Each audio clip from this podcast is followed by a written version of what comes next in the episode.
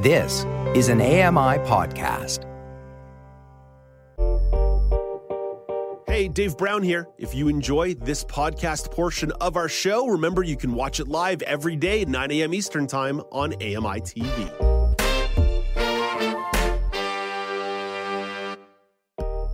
Good morning. It's Wednesday, January the 31st, 2024. Welcome to Now with Dave Brown, coming to you on AMI TV. I'm Dave Brown. Let's hit those horns and go.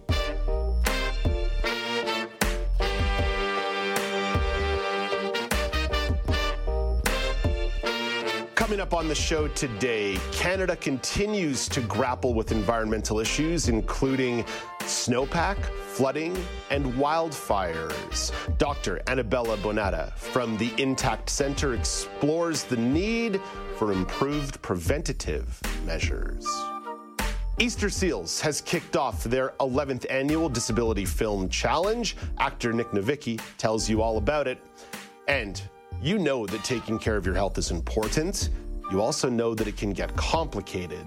So, how can you go about managing your personal health care in, effect, in an effective way? Wellness advocate Shane Baker will offer some guidance. But the show begins with the top story of the day, and it is a disability related story. Air Canada is introducing a policy for travelers with non visible disabilities. Michelle Zadikian has the story. Dubbed the Hidden Disability Sunflower Program, the effort allows customers to wear a sunflower lanyard that indicates to staff they may need extra assistance or have specific needs. The move falls under Air Canada's three year accessibility plan and comes after numerous reports of passenger mistreatment last year that prompted the airline to apologize and promise to do better. The sunflower lanyard will be available at check in counters at multiple airports across Canada. Zadikian, the Canadian Press. Now with Dave Brown occupies a unique space in the Canadian broadcast industry because this is a show that platforms people with disabilities. So when there's a news story like this that relates so closely to disability, we have the opportunity to react to it authentically in real time. Let's bring in Alex Smythe and John Loeppky to talk about this story. Alex, I understand what's at the core of the policy here, but it does make me a little bit uncomfortable because think about the experience of people with visible disabilities in Canada who use uh, this particular airline. If you use a mobility device, you still get treated like garbage. So, what does it matter if you wear a pin? Well, and it's again, it goes into the argument of do you need to uh, self identify, especially if you have an invisible disability, just to receive preferential treatment? You shouldn't have to. You shouldn't have to wear a bright, uh, distinguishable lanyard so other people know to offer you assistance if you require it. Like, you should just be able to go and ask and be like, hey, can I get get assistance on boarding or, or exiting the plane? Can I just get a bit of extra time? Can I come? Uh, can I be one of the first on just because I need that extra time and in, space and maneuverability around me? You shouldn't require a lanyard to to do this. And as you said, Dave, like the the track record of treating people uh, with disabilities isn't great. Let alone the track record of just offering good service to folks overall is questionable. So this is like if you just improve the overall uh, passenger experience you wouldn't even require this. I, I think would it's kind of that funny thing, right? Well, we want to put a focus on making sure people with disabilities are are uh, well taken care of. It's like just make sure people overall are well taken care of, and the problem should sort itself out. Yeah, this is going to sound very Dickensian, but show me, don't tell me. Show me you're doing it. Don't tell me you're doing it. John Loeppky, you're stepping in for Laura Bain today. Thank you for that. What's your reaction to the story? Yeah, I, I think that you're both are bang on. I, I think it's, it's, it feels like a, a, diversity, equity, and inclusion effort where somebody looked at something on social media, and and we see this sometimes around Halloween, around specialized buckets, and like there are versions of this, right?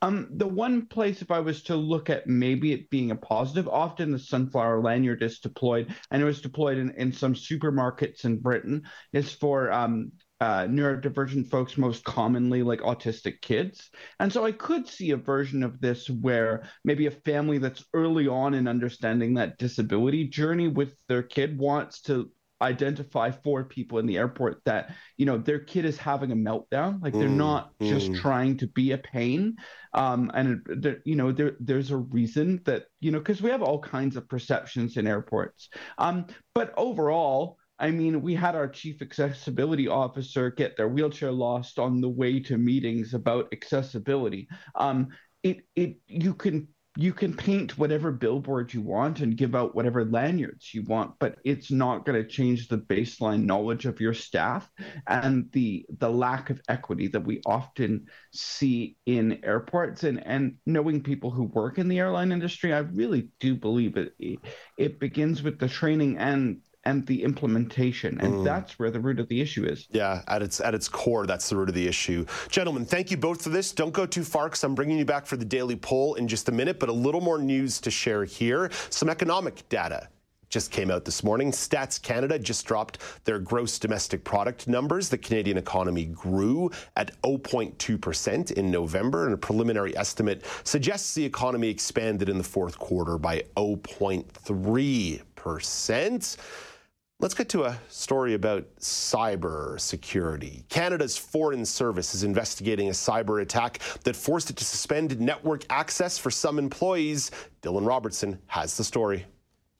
Global Affairs Canada says it's looking into what it calls malicious cyber activity, and early results from that probe found someone had accessed personal information, including from staff. The data breach caused the department to shut down remote access to its national networks nearly a week ago, though staff inside headquarters and those working at embassies abroad aren't affected. Shared Services Canada and the Canadian Centre for Cybersecurity are involved in the investigation.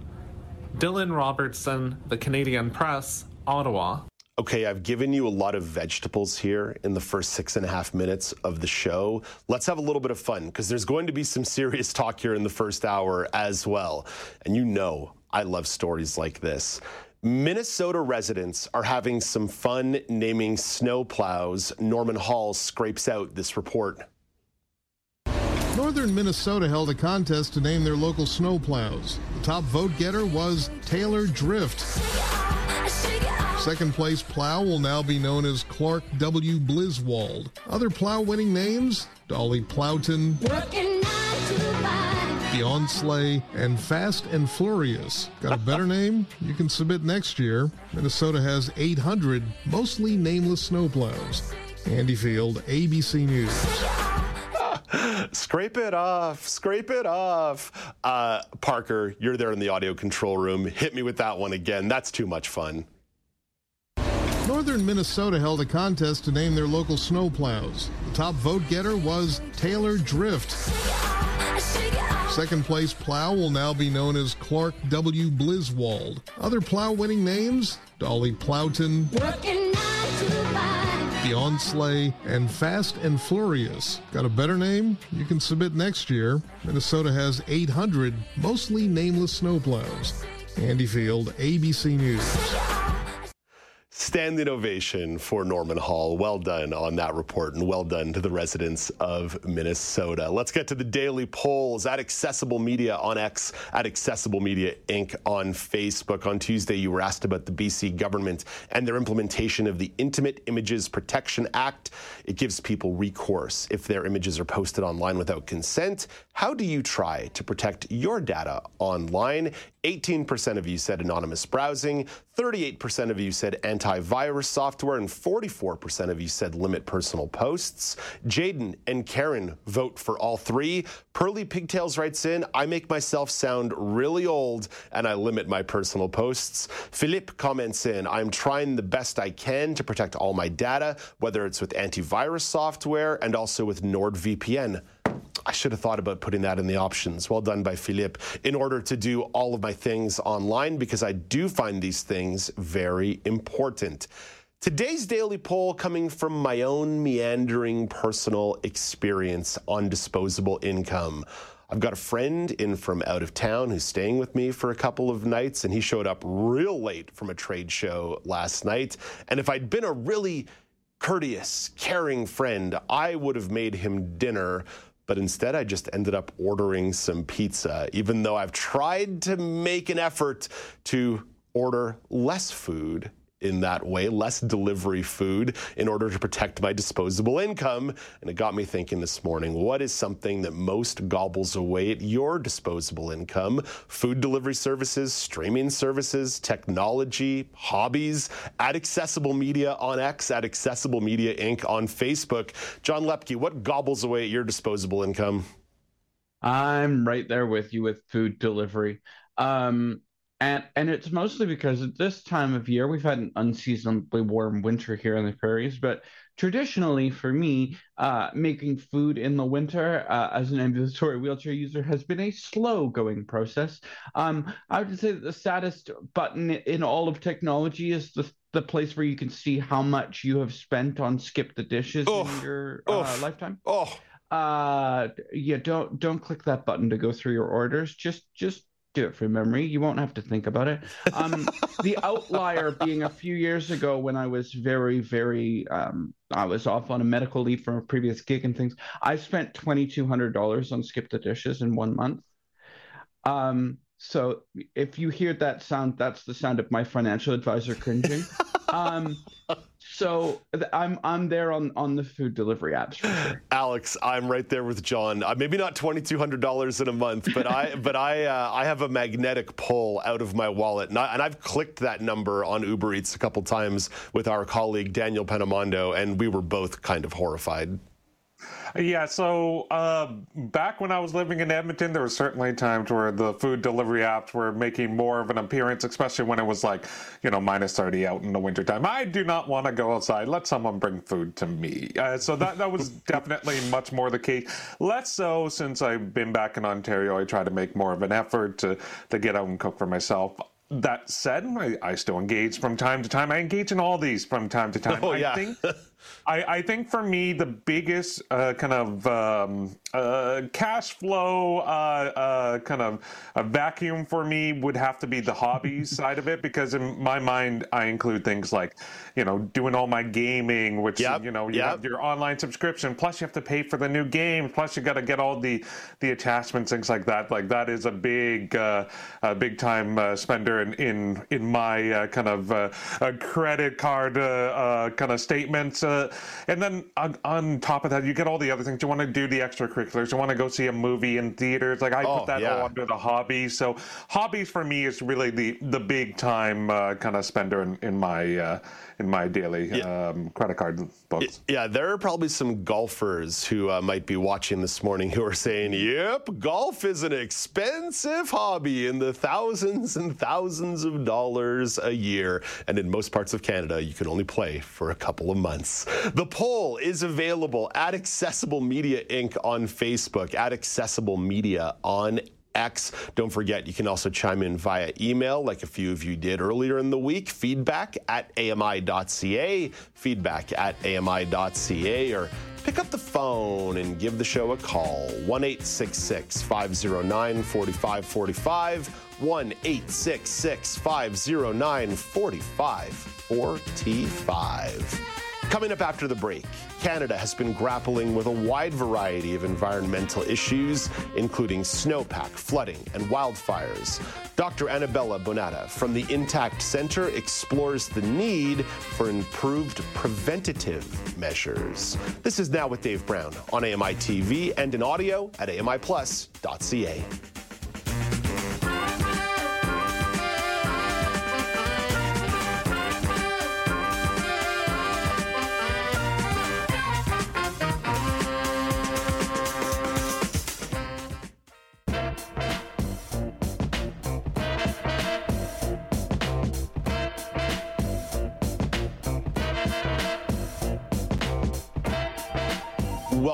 It's now with Dave Brown on AMI TV. Canada continues to grapple with the aftermath of last year's wildfire season, and 2024 presents new challenges. Elevated winter temperatures are creating a notable reduction in snowpack. Snowpack is the accumulation of snow layers that typically form during colder months and serve as a critical natural reservoir. And the impact of warm weather can cause a variety of environmental issues, including floods. Experts are sounding the alarm for improved preventative measures. Dr. Anabela Bonada has more on this. Dr. Bonada is the Director of Climate Adaptation Science at the Intact Center. Dr. Bonada, thank you so much for making time to join me this morning. I'm really grateful for this conversation. Hi, Dave. Thank you for having me.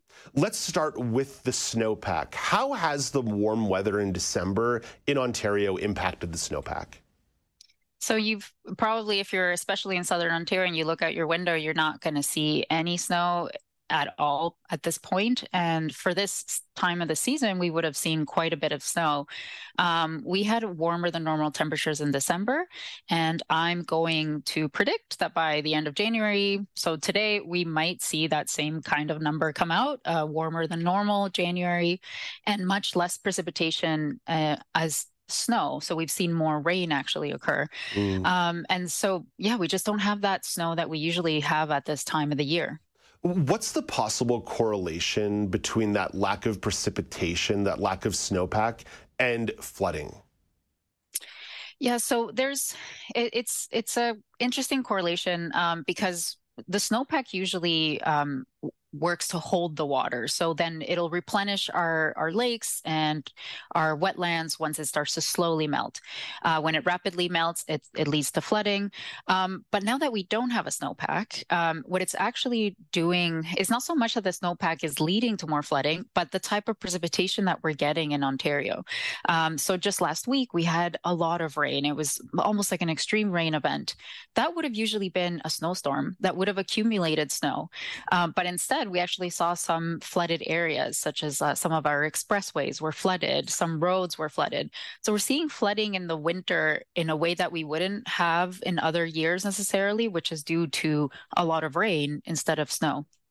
If, if you take a step back and look at the season that Canada had last year in terms of wildfire, what are the bigger implications of the warm and dry weather that led into last summer?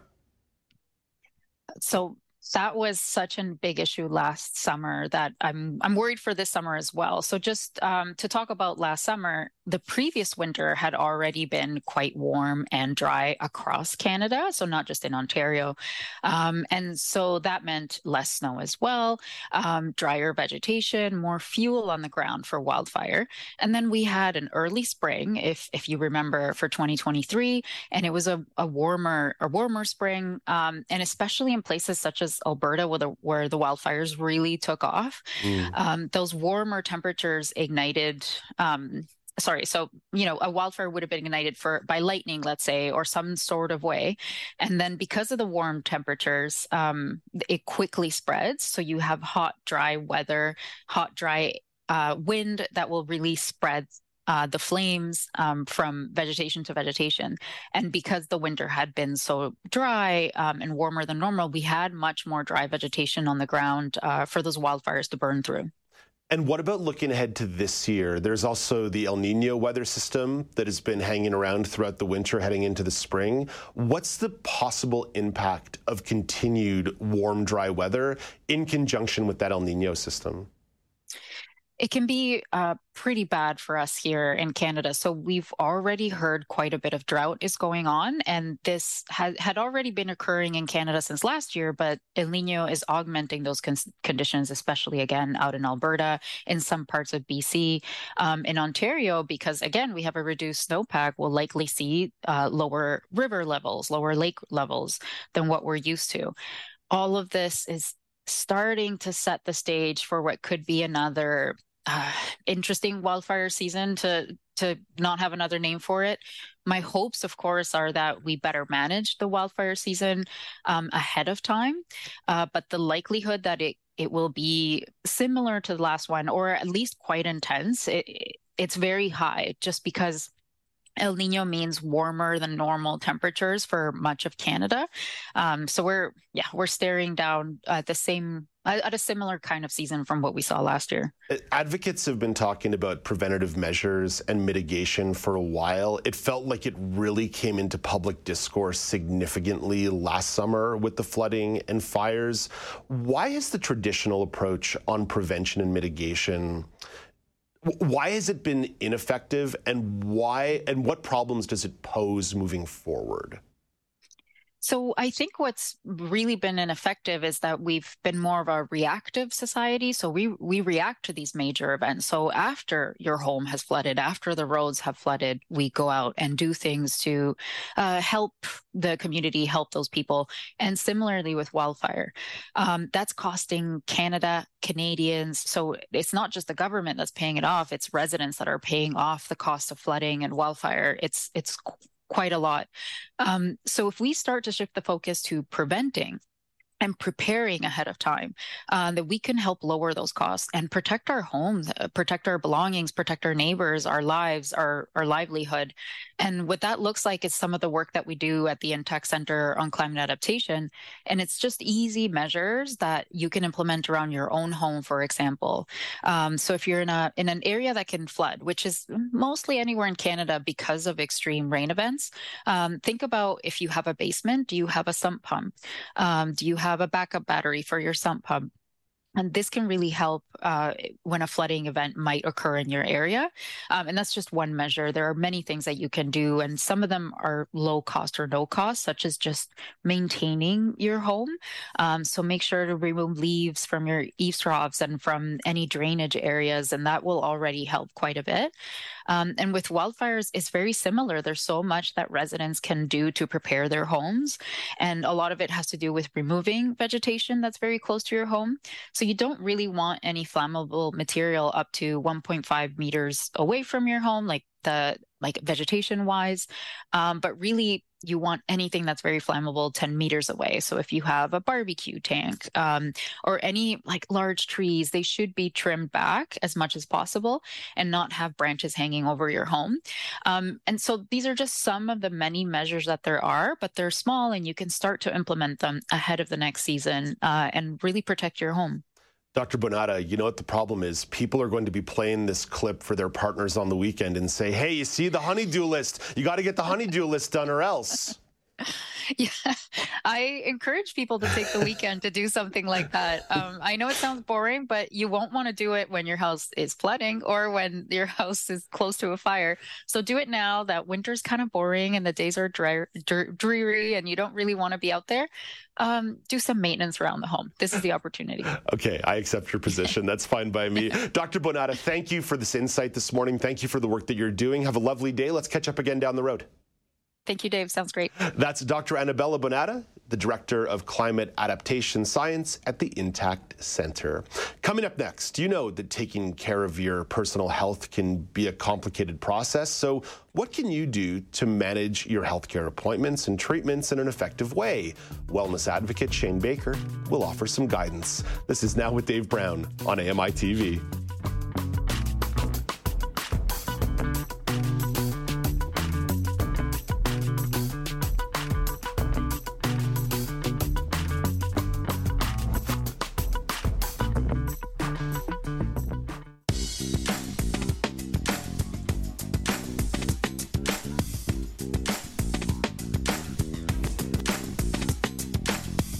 Welcome back. It's now with Dave Brown on AMI TV.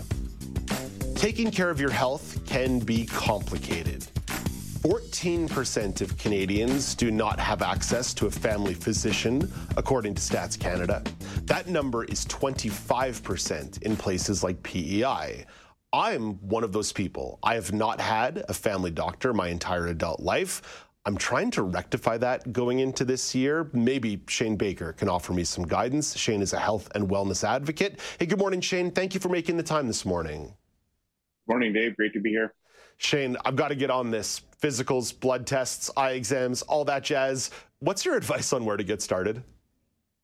Well, it's a it's a great place to start, even just having these these types of discussions, right? And with the new year upon us, you know, we're still we're still pretty new into 2024. I think just making that shift and kind of going from one of a little bit of complacency sometimes with our medical stuff, and moving more towards something where um, acknowledging that your health is a priority, and and and without our health, you know, a lot of things can really untangle and complications can arise and and And so I think really just prioritizing our health early in the year and and being um, being honest with ourselves too. And, and and if we have been having some issues whether related to our, our physical or mental health, um, just being honest with ourselves and saying, you know, this is actually a real issue, and uh, it may give us the incentive to to move forward and and try to begin to address some of these things.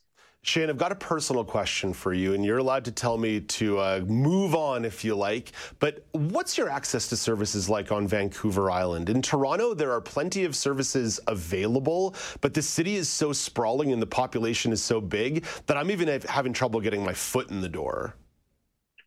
Yeah, and and it, this is a real issue across Canada, and and British Columbia and Vancouver Island is no different. Um, I've been really lucky for for most of my my life to have uh, two family physicians, but I've recently gotten notice that my family doctor will be retiring, and and this is something we see across the news here in British Columbia many many people are without family physicians. The the clinics that are available are very difficult to get into. Um, you know the the primary care centers that the government has just started here in BC are are still having issues with staffing. And so you know it's there, there's not an easy answer but I, I you know I, I'm optimistic and I'm hopeful that our our different levels of government will will will continue working and plugging away that issue and and and really prioritizing our access to things like family doctors and and primary care. Shane, you mentioned that you've had a little bit of good fortune in regard to a good connection point to the medical system. What's your strategy for actually staying on top of appointments, tests, obligations, et cetera? Yeah, I'm no different than anybody else, and even even really recently, I, there was there was something that I've been meaning to take care of, and and I just kept letting the days slip by, the weeks slip by, the months slip by, and and and so I think really one of the things that really helped me is is talking with people about things. And we don't need to get into the specifics of our specific health issue but even just saying to our friends or family look there's there's there's, been this thing that i've been meaning to take care of. You know it's it's starting to impact me. Um, you know could we sit down and have a conversation about this? And and and through that we could gain the support and uh, that we need to to get and and address those appointments and and begin addressing whatever health issue we've been facing yeah, you, you have to identify that there's an issue before you can go about addressing an issue. Otherwise, you're just running around in circles. Uh, Shane, one of the neat things to have come out in the last four or five years is the expansion of telehealth and e-health appointments. I know my parents have been utilizing them to like mixed-ish results. Like they're they're old school, they're baby boomers. Like they don't love it, but they also acknowledge that uh, that like it can be a little more convenient. What's your experience been like with e-health and telehealth? Yeah, I think since the pandemic started, a lot of things shifted, and and one of those things, like you said, has been the shift to telehealth. And and my family, my current family physician, has actually um, shifted to um, you can either get an appointment in the office or you can actually get one over the telephone. Uh, and and and for some people, that's really a great option. And for me, it's been a um, you know, a really positive experience. Um, and so I would definitely say that there's been this move to to telehealth. Even my previous employer had, um, you know, agreement with uh, certain telehealth providers, and I think it's a real good option. I think any any more services that we can access are going to be a, a better situation for us. And and even when we're looking at mental health, um, you know, I, have been really lucky enough to see a regular counselor for the last few years, and we do all of our appointments online, uh, you know, through telehealth. And I, I really, it was a little bit of a, diff, um, you know, different experience in the beginning, but once I got um, settled into it and really kind of to enjoy it. I could, you know, I could be doing a counseling session right from the comfort of my own home. Um, you know, it was a really, lo- a really positive experience for my, for me on that for sure. Yeah, I think about that a lot too. Again, as someone with a disability who cannot drive, if if there's stuff that I can do that I'm comfortable doing from the comfort of home, that actually takes a huge slice of the anxiety out of the experience. The running around, maybe having to go out of pocket for Ubers to get to odd places and odd locations. I I'm not like all the way 100% sold, but I do see the merit in certain cases. Definitely. And I think there's a blend. I think there's a time when you need to go into that office and see somebody in person. But I think there's also some some opportunities where we can we can explore different options like telehealth. Even here in in British Columbia, some of the pharmacists are now doing certain types of prescriptions mm-hmm. to try to mm-hmm. ease that burden on on on some of our physicians. So I think any of those options that may work for you, I would definitely urge uh, people to get out there and and give it a chance and see what you think. Yeah, BC, Ontario, Alberta, Nova Scotia, New Brunswick. There's a bunch of provinces that have started shifting towards uh, pharmacy clinics, which again it, in the aggregate, it's a positive. There are obviously specific nuances to quibble with here and there, but definitely yeah. some encouragement. Hey, Shane, I know y'all have had a lot of rain out there on uh, Vancouver Island uh, of late, but you're always a ray of sunshine on this show. Thank you for this. Thanks, Dave. Have a day. That's Shane Baker, a health and wellness advocate based on Vancouver Island. Coming up in 60 seconds, Alex Smythe has the weather story of the day. But first, here is Canadian press reporter Karen Rebo with your morning business minute. Canada's main stock index saw just a modest gain in trading yesterday, thanks in part to a rise in energy stocks. Toronto's TSX index rose 27 points to close at 21,227. New York's Dow Jones average gained 133 points, and the Nasdaq lost 118. In Tokyo this morning, the Nikkei index gained 220 points, and our dollar is trading overseas this morning at 74.53 cents U.S. Asian stocks were mixed today as markets worldwide worldwide await a decision on interest rates by the U.S. Federal Reserve. That decision coming today. Investors hoping the Fed will hint at a rate cut in March. Last week, the Bank of Canada maintained its key interest rate at 5%, but said discussions are shifting to how long that rate will stay there. StatsCan will release its November report on gross domestic product this morning. RBC is expecting the data will show the economy grew 0.1% in November. From the Canadian Press Business Desk, I'm Karen Rebo. Thank you very much, Karen. Just a reminder, Karen put that out a couple of hours ago. There's an update on the GDP numbers 0.2% growth in the month of November, with a projected 0.3% growth in the fourth quarter. See the beauty of live TV. I can give you the information you need in real time. Let's bring in Alex Smythe for the weather reports. Alex, you've got a follow up on the West Coast in the mountains north of Vancouver. Uh, yeah, Dave, because uh, uh, following up on, on kind of all the rain and the torrential downpours that BC has been experiencing, the village of uh, sorry, Pemberton, BC, has declared a state of emergency due to flooding. So this is part of the ongoing rain from that Pineapple Express weather system that has been just bringing downpours in the province. And so the state of uh, emergency declaration has an evacuation order that has been issued for six properties out near the airport in the area. And so also evacuation alerts have been put in place for other 20 other properties as well. So evacuation orders and alerts issued in the village. So the uh, basically where the alerts have been placed are locations and properties along the rivers, along the lakes, areas where the flooding is going to be at its worst. And so experts say that the Lillooet River in uh, Pemberton is at such a high level that it has only been seen once every five to 10 years. So that gives you a bit of a sense of how high the water levels are based on the amount of rain that has been coming in the area. And, and, they've told folks that if you are being ordered to evacuate, to make your way to the Sea to Sky Highway. Uh, flood warnings have also been issued in the uh, in along the Squamish River as well because they too are experiencing dangerously high water levels along that river.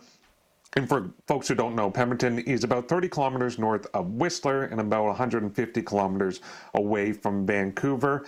And uh, they believe that the, the flooding risk in the area will linger at least until Thursday as that rain moves on into uh, the eastern parts of the country. But anyone who is eva- uh, affected by the evacuation order and you need help with assistance, transportation, things like that, you're urged to call their emergency number. It is 604 894 6135. I'll give that one more time for folks 604 894 6135. Dave. Alex, that's the uh, precipitation side going on in the uh, Vancouver area, the Sunshine Coast, Vancouver Island, north of Vancouver. Don't know if you saw this story going further north into Alaska, Anchorage, Alaska, you know, the biggest city in Alaska. Mm-hmm. Over 100 inches of snow has fallen in the last couple of days. 100 inches of snow. That is like three feet taller than me. That is a staggering amount of snow. Uh, yeah, it, it's you know this is the uh, kind of the the shocking thing that it it's not that okay the the amount of snow overall is such a a shocking amount. It's just it's coming in such a quick succession. It's just such a, a condensed time frame that you, how can you you manage that? You you can't even with all the mitigation uh, in place and all the kind of preparation. You, you just can't handle that amount of moisture coming so quickly, so rapidly to any yeah. any location. Yeah, no doubt about it. Alex, thank you for this. That's Alex Smythe at the Weather Desk. He'll be back in the second hour of the show for a little bit more fun playing a game of sip or skip with a couple of uh, odd coffees that have made their way into the Canadian market. And odd coffee is definitely a way where your disposable income might be magnetically pulled from your pocket if you like some of them fancy brews. So, the daily poll today, all about disposable income. What is something that absolutely gobbles up your disposable income? It's at Accessible Media on X, at Accessible Media Inc. on Facebook. Couple options here, including hobbies, food delivery services, technology, streaming services. There was uh, quite a bit of unanimity around uh, food delivery services uh, in the first segment of the show. But a few folks have chimed in on the streaming services front. There, there are some folks who have like 14, 15 different streaming services they subscribe which strikes me as a whole lot. Anyway, you can vote at Accessible Media on X, at Accessible Media Inc. on Facebook. You can also chime in via email feedback at ami.ca, feedback at ami.ca, or pick up the phone and give the show a call 1 509 4545, 1 509 4545. Coming up next, Easter Seals has kicked off their 11th annual Disability Film Challenge. Nic Novicki tells you all about it. This is Now with Dave Brown on AMI TV.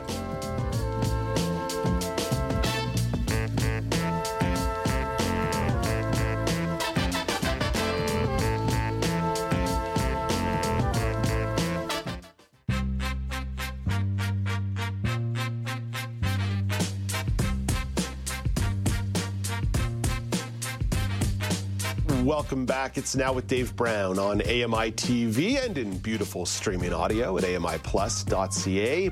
Easter Seals has launched their 2024 Disability Film Challenge. Over the past 11 years, the annual competition has given a platform for filmmakers with disabilities to spotlight their original work. Registration for this year's competition is open. Nic Novicki has details for you. He's the founder and director of the Disability Film Challenge. He's also an actor based in Hollywood, California. Hey, Nic, great to chat with you again. You and I connected a couple years ago. Really, congratulations on the ongoing success of the festival. Yeah, thank you so much for having me on, and uh, it's amazing to be back on. And congrats to you on hey. another show, and you know, Success. being such a rock star. Success and mutual admiration all the way around. Hey, Nic, let, let's talk about the challenge itself and some of the context. What's at its core? What's the core idea behind the challenge? Sure. So, for those of you that can't see me, first of all, I'm Nic Novicki. I'm a little person. Um, I'm wearing a, a, checkered green shirt. I got a little bit of a beard on my face. And I'm a comedian, actor, writer, and producer.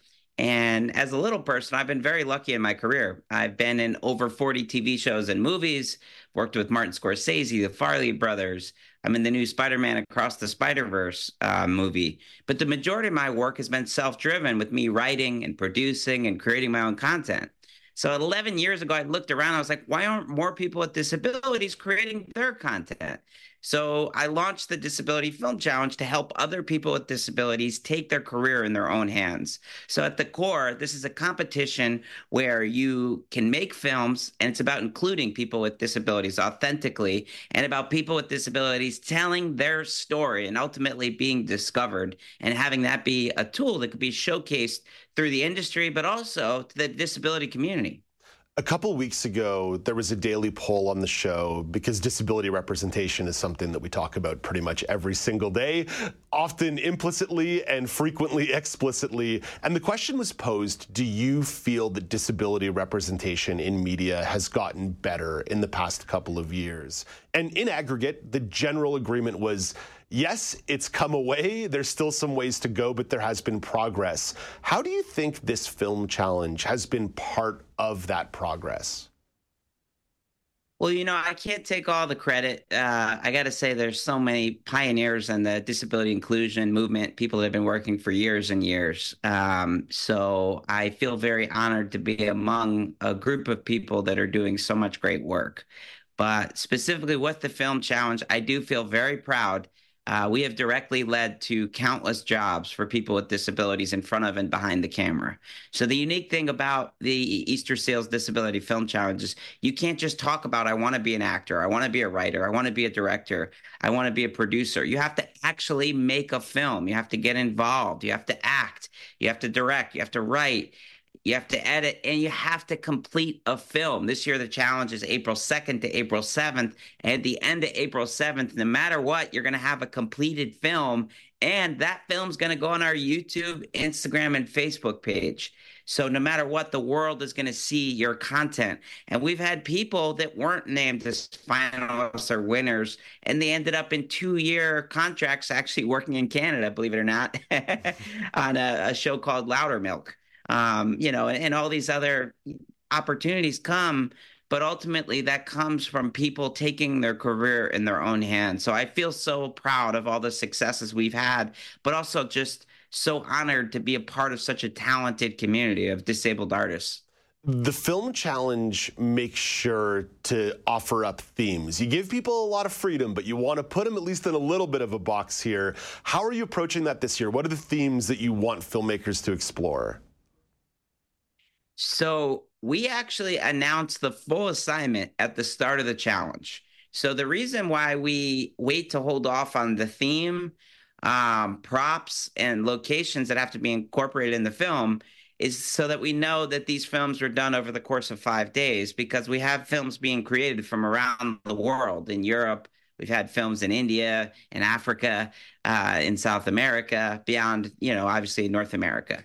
So the fact that we allow certain aspects of the theme, the props, and locations to not come until the end, uh, that helps us make sure that these are new original films so that it becomes uh, equitable to everybody because some people have you know oscar winners that could be part of their team and fancy equipment and some people are doing it on a cell phone. And that's okay and we've had finalists in both categories. But we did announce that this year the genre is buddy comedy. So that is going to be the genre for this year um, and the reason why we came up with that genre is this is the 11th anniversary. And we decided to do a survey to all participants of the last 10 years to ask them what workshops they'd be most excited about, uh, of which you could sign up and live stream if you go to disabilityfilmchallenge.com. And we also asked what genres people be most excited about. And Buddy Comedy won. I uh, think there's probably going to be some pretty fun stuff that comes out of that theme, no doubt about it. W- what do those five days look like while the challenge is ongoing? Like you said, you're only going to tip so many of the cards here, but what do those five days end up looking like for the people who enter the challenge? Sure. So step one is between now and April 1st, you need to register. So you'll you'll register. Our website walks you through how you sign up, uh, disabilityfilmchallenge.com. And then everybody that's registered will receive an email on Tuesday, uh, April 2nd. And that email, uh, which is going to go to everybody uh, around the world at the exact same time, will have that full assignment, which is the themes, the props, the locations to choose from. And now you have five days to write, produce, edit, and submit your films. And then eventually, over the next week, we put them on our social media pages. And we have what we call the awareness campaign, where everybody's trying to get likes, views, and shares for their films.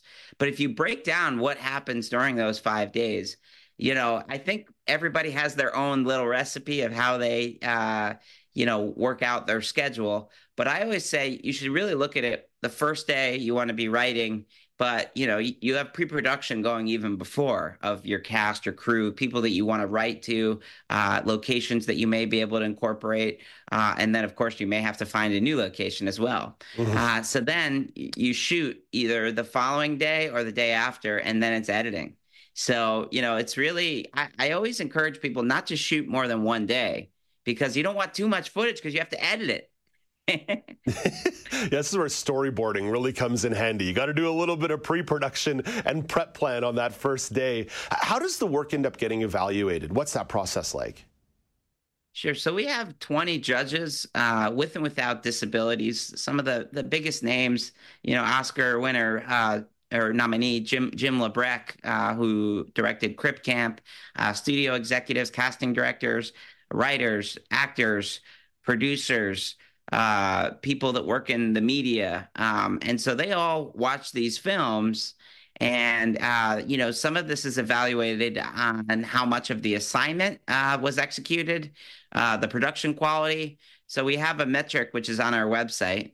Um, and the judges really, you know, uh, dive into individual performances uh, for the actor, and so, you know, we really we throw everybody's results into a spreadsheet. So I wish there was a more exciting uh, way, but we make it as equitable as we can, and we have a wide variety of people that really watch and spend time, you know, going through each selection. How hard is that for the judges? Because because certainly art is subjective and everyone has their own tastes. How hard is it for the judges to end up coming up with uh, the winners? You know, it's hard. And I, I got to say, I'm not a judge. So if you're listening right now and you're upset that you didn't win in the past, uh, don't come after me. I'm not a judge. Uh, I believe you're talented. No, it's so hard. I, I, I I couldn't be a judge, even if I was like able to. And it, you know, I obviously can't be a judge because I know so many of the contestants. So I remove myself from the judging process. But it's really hard. And you know what? We've had so many people that I honestly was like, oh, this is going to be the winner, and they didn't get nominated. Wow. Um, so you know, I, and and that's something else that's very important with the challenge. Whether you are a winner, or whether you are a finalist, it is insane how many opportunities end up coming to people that were not named as finalists or winners. The Casting Society of America, which is a worldwide network of casting directors, share all the films. So literally, you know, thousands of casting directors around the world in the, you know, in Europe and the Middle East, they're watching these films. And so they're looking for specific talent and also discovering new talent. So whether you're named as a finalist or a winner, you get opportunities. And the coolest thing is everybody owns their own film. So you could submit your film to all these other film festivals. We've had films that weren't finalists and they screened at countless film festivals around the world. Some have screened at 100, 200 festivals, and they weren't named as a finalist or a winner. Wow. So, again, it's all about making your own film and taking your career in your own hands. Ownership. I love it. DisabilityFilmChallenge.com. DisabilityFilmChallenge.com. Nic, again, congratulations on the ongoing success. Would love to check in with you again down the road uh, as the competition uh, wraps itself up and maybe even talk to a few of the filmmakers. Thank you again. All the best best to you and uh, talk to you soon. Thank you so much for having me on.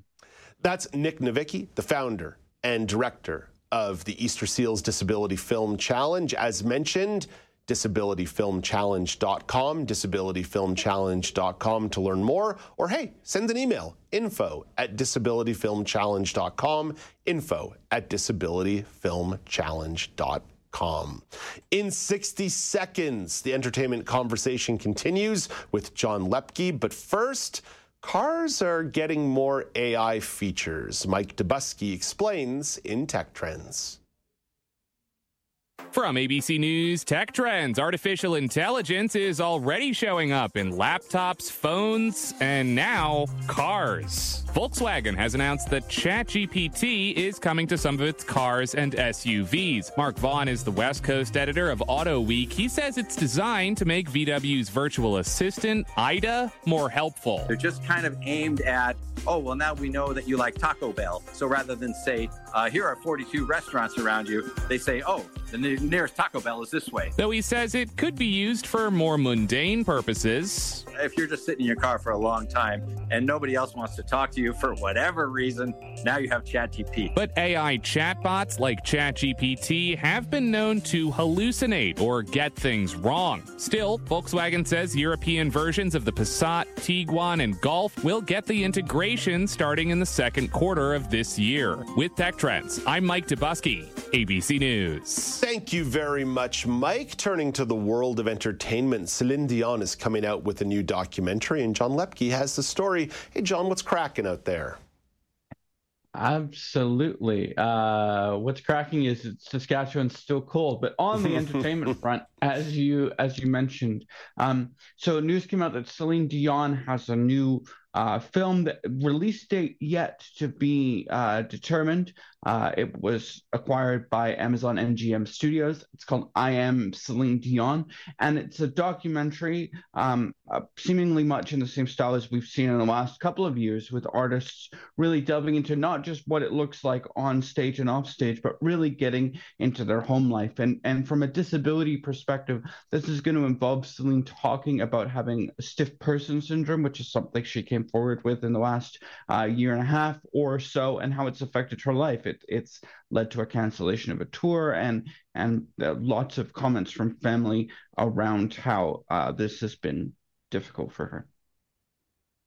John, how how valuable do you think these disclosures can be in docuseries and documentaries like this? Uh, I think it depends. Um, because I think it has the capacity to be really well, and I honor the fact that people should be allowed, particularly when they have a um, a platform like that, to talk about these things. Where I have concern is when like is much more on an audience perspective. Mm. Um, so I have concern when a, a, disability gets painted a certain way, or when um, like I think, uh, not speaking for you, Dave, but I think we've probably all met disabled people who weren't quite ready to be public about their disability. And I think the pressure that we've put on celebrities to feel public about that, um, these documentaries have more and more talked about disability. I'm thinking about the recent ones from uh, Lewis Capaldi and Billie Eilish, where they were both talking about Tourette's.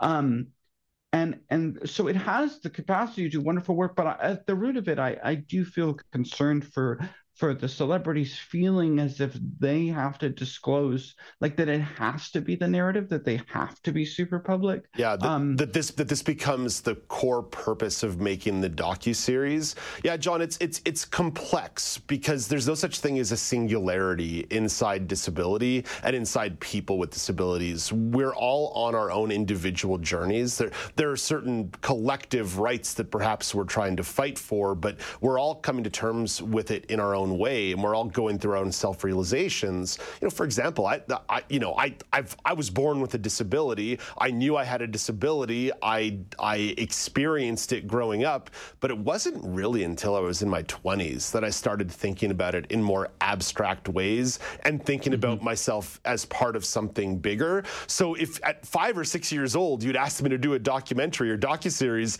about my disability, even at 18 or 19, I don't think I could have given you the same articulate representation that I'm able to offer today. And that's not to diminish people who have recently acquired a disability or have recently come to terms no. with their own disability, but there does pose that risk that all of a sudden there might be some director or some producer that says, we've got to hit this story before that person has even necessarily come to terms with their own reality.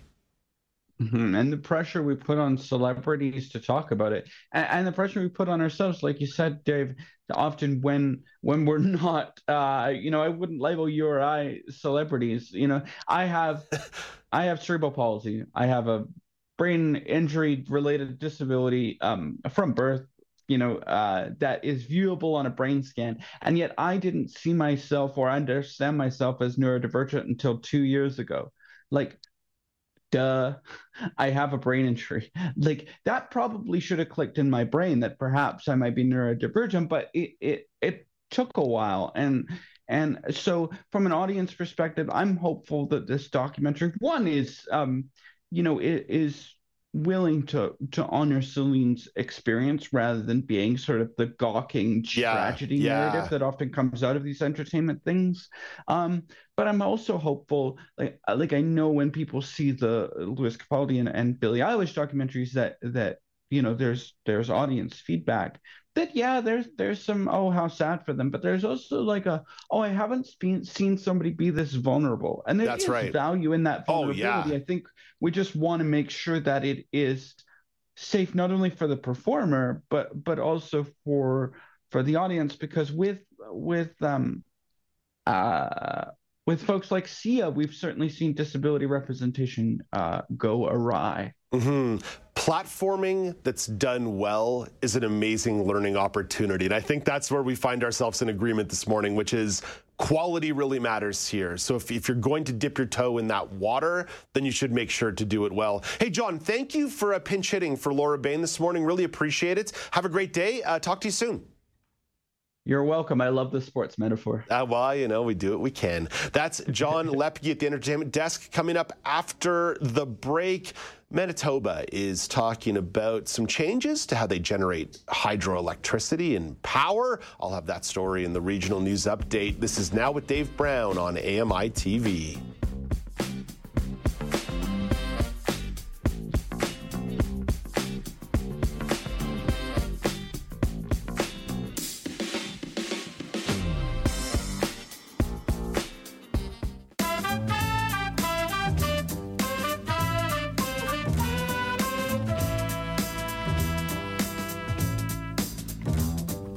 Welcome back. It's now with Dave Brown coming to you on AMI TV and in streaming audio at AMIplus.ca. I'm Dave Brown. It's Wednesday, January the 31st, 2024. I no longer have paper scripts in my studio, but I should have stolen one from the printer tray to crumple it up and throw at the camera and tell you another month has dissipated into thin air and my existential crisis continues. Coming up in the second hour of the show, Vancouver area residents are still reacting to a 48 hour transit strike.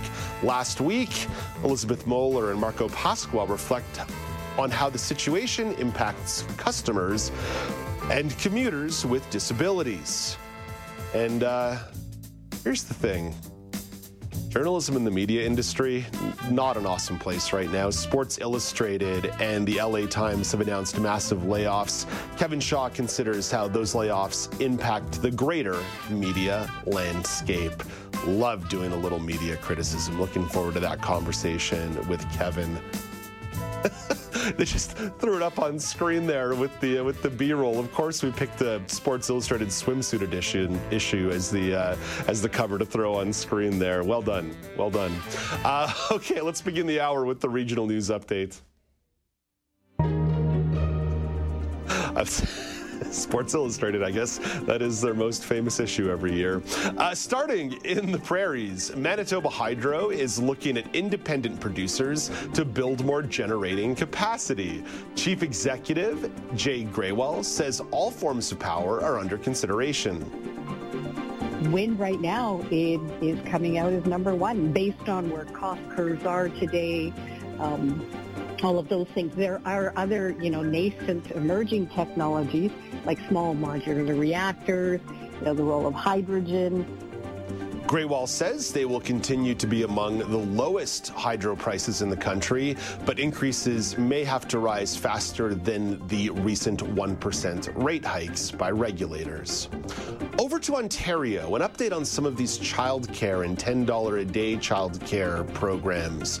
Ontario has ordered municipalities that directly operate childcare centres to do a value for money audit of their programs.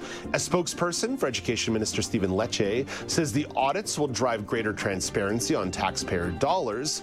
Alana Powell is the executive director for Ontario's Association of Early Childhood Educators. She says quality of service cannot be measured in dollars.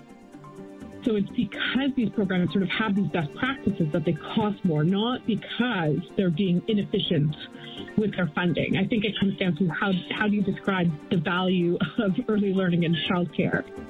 That's your look at the regional news. Here comes Brock Richardson for a sports chat.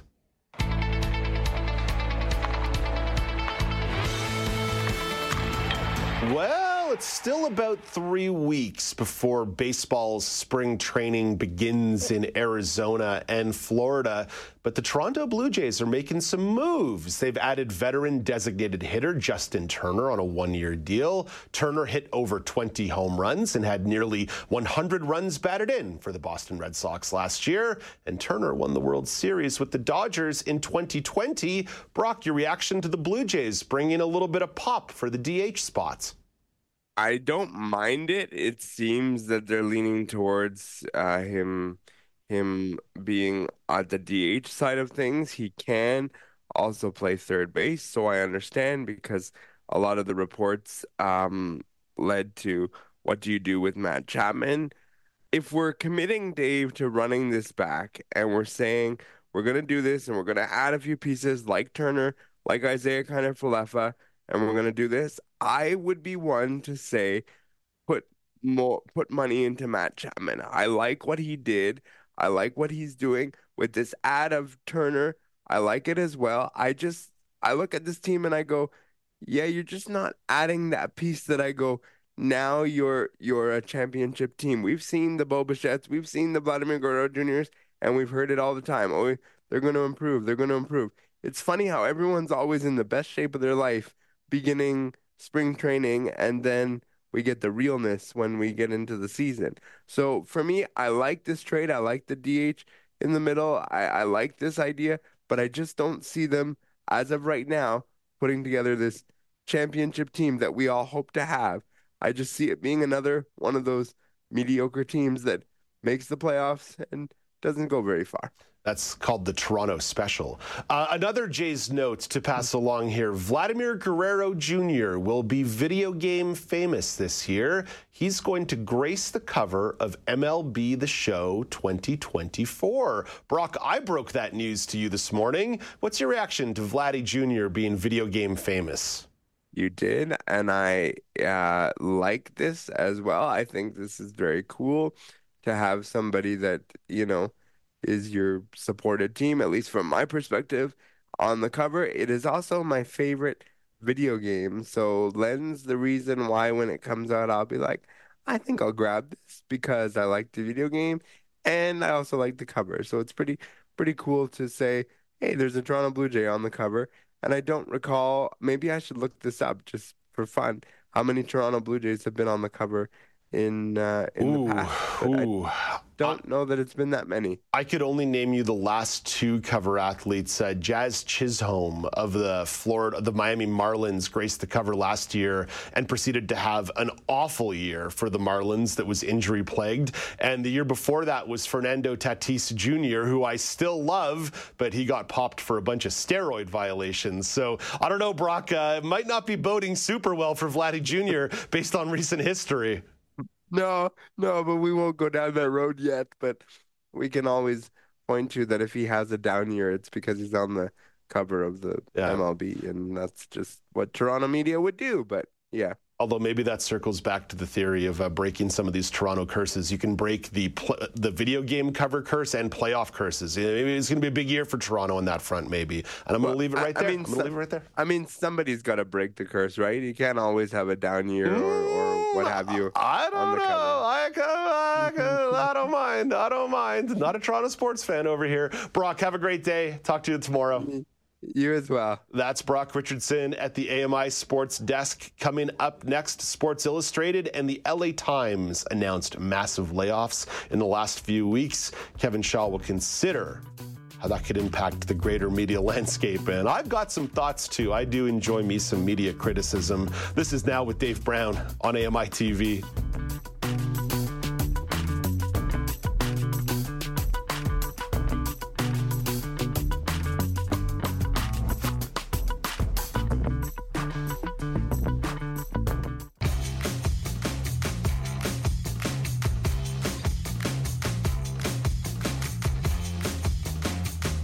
Welcome back. It's now with Dave Brown on AMI TV.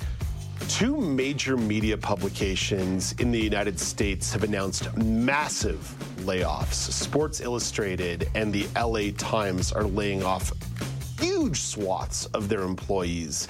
Kevin Shaw has been following the story closely, and so have I, quite frankly. Kevin is the host of Mind Your Own Business on AMI TV. Hey, good morning, Kevin. Morning, Dave. Kevin, I, you know, there's actually quite a bit to get to in terms of some backstory, but Sports Illustrated seems like the place to begin because forever that was considered the bastion of sports journalism. And it really felt in the last four or five years with a bunch of ownership changes and uh, dwindling quality of the product, this kind of felt inevitable. And don't forget the scandals. And the scandals, that's right. Yeah, it's really the end of an institution, I, I think. Um, you know, Sports Illustrated has been around for, I mean, decades, um, and and is really one of those uh, uh, sort of uh, American as apple pie kind of publications. Um, you know, it's certainly part become part of the culture, and uh, it's it's going to be really interesting to see what where where this goes next. When you refer to the scandals, that's uh, moving towards artificial intelligence created articles. There's also been a lot of issues at the ownership front here in the last couple of yep. years. It was bought by a hedge fund for a little bit and then was sold to a yep. brand management company. They're opening Sports Illustrated resorts in Mexico. But at some point, they just kind of stopped doing the great journalism. And that's with all due respect to great writers like Pat Forde, who's one of the best football writers breathing totally. oxygen on the planet.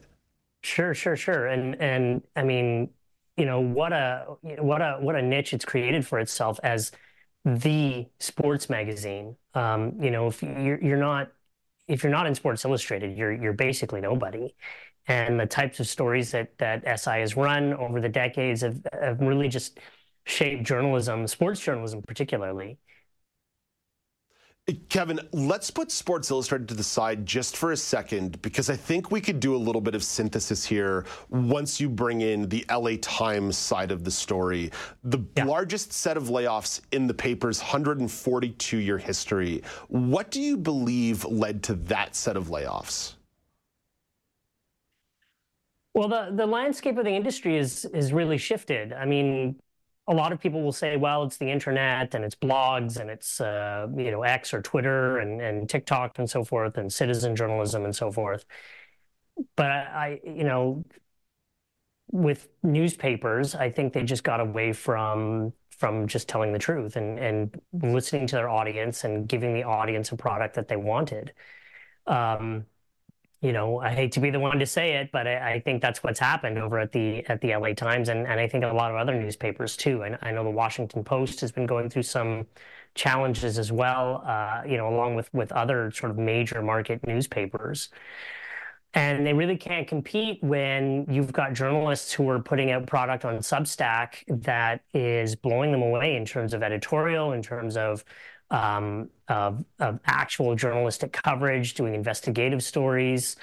Um, and I, I, think that this is a, a, a, shift that we're seeing in the industry where we're, we're actually going to see more of this, I believe, rather than less of it. Uh, and I, I, don't think the LA Times is is the first. I don't think a lot of other papers are immune to this. Mm. Um, and you know, the way to get out of this is to just tell the truth and write good stories and and you know, politics be damned. It really speaks to the reality that at this point there's one profitable national newspaper in the United States. And I mean like a journalism newspaper, and that's the New York Times. It's the only one that has a subscriber base and a profitability model that's working for them right now. For now. For, for now, for now. But I, I think they've at least carved themselves a niche. But Kevin, once once a company like that sort of sucks up the oxygen, it's really hard and it just turns into a battle for all these other legacy brands. If they're not bringing the same quality, they're always going to be running into this wall. And then the reality is, if you're going to lay off 10% of your workforce, or in the case of Sports Illustrated, nearly all their workforce, the, yeah. the, the, the fact is, if you diminish your quality, you're not going to be able to beat the monolith. So I took a history of news course in grad school and one of the themes in that course was aggregation and disaggregation. and we talk about um, uh, all of these players coming in, you know, these, these big monoliths, uh, you know, the Sports Illustrateds, the the New York Times, and so forth, that have really gone out and and sucked up all of the all of the local news feeds and sort of put them into one place.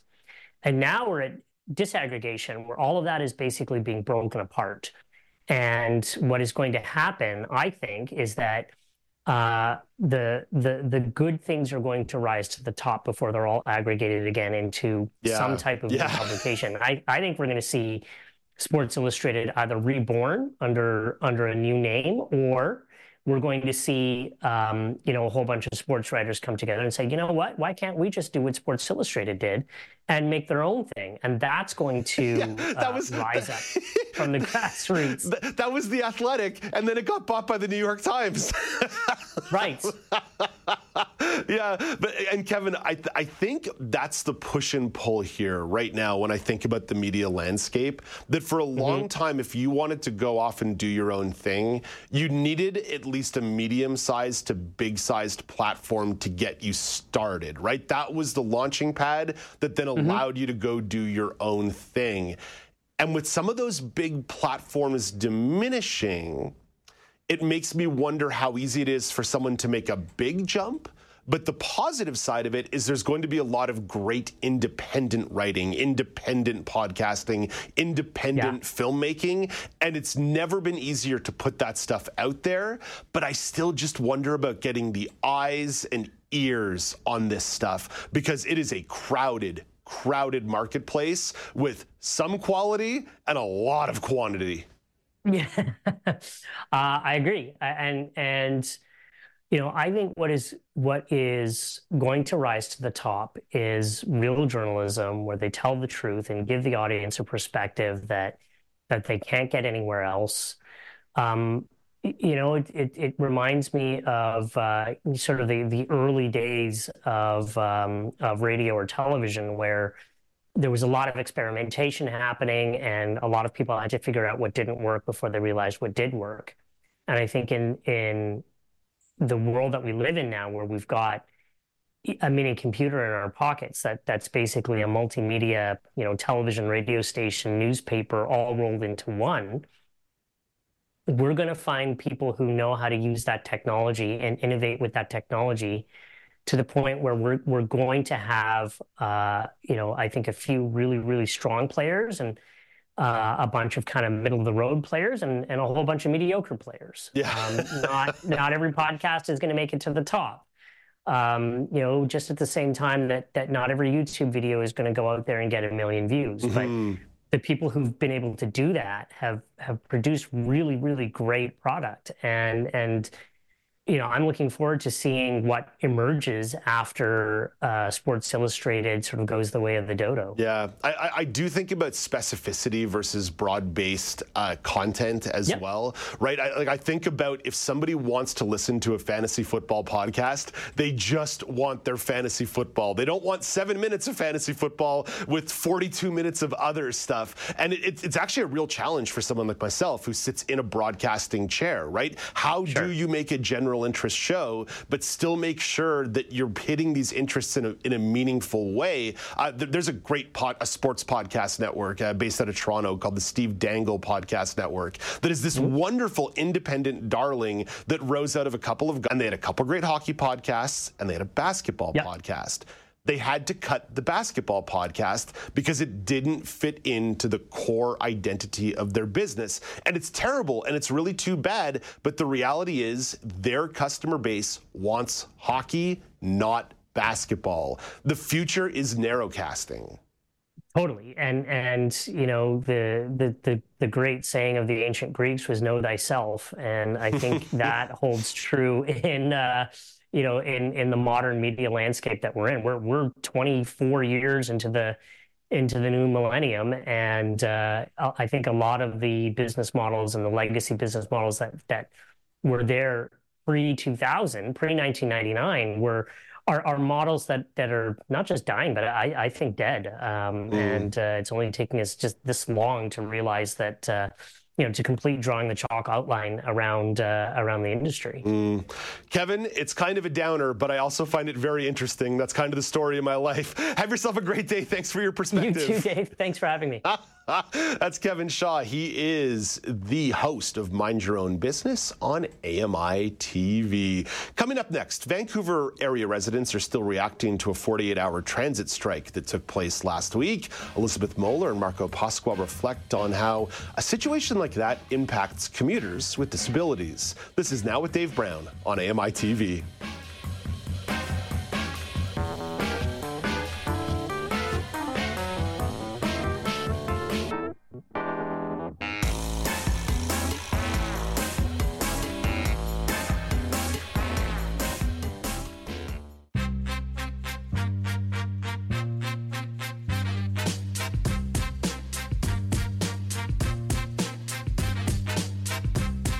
Welcome back. It's now with Dave Brown on AMI TV.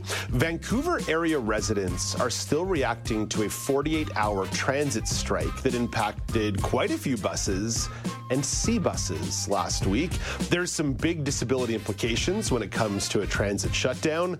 Let's get some perspective from Elizabeth Moeller and Marco Pasqua. Elizabeth is the founder of EM Disability Consulting, and Marco is the co founder of Meaningful Access Consulting. Hello, Elizabeth.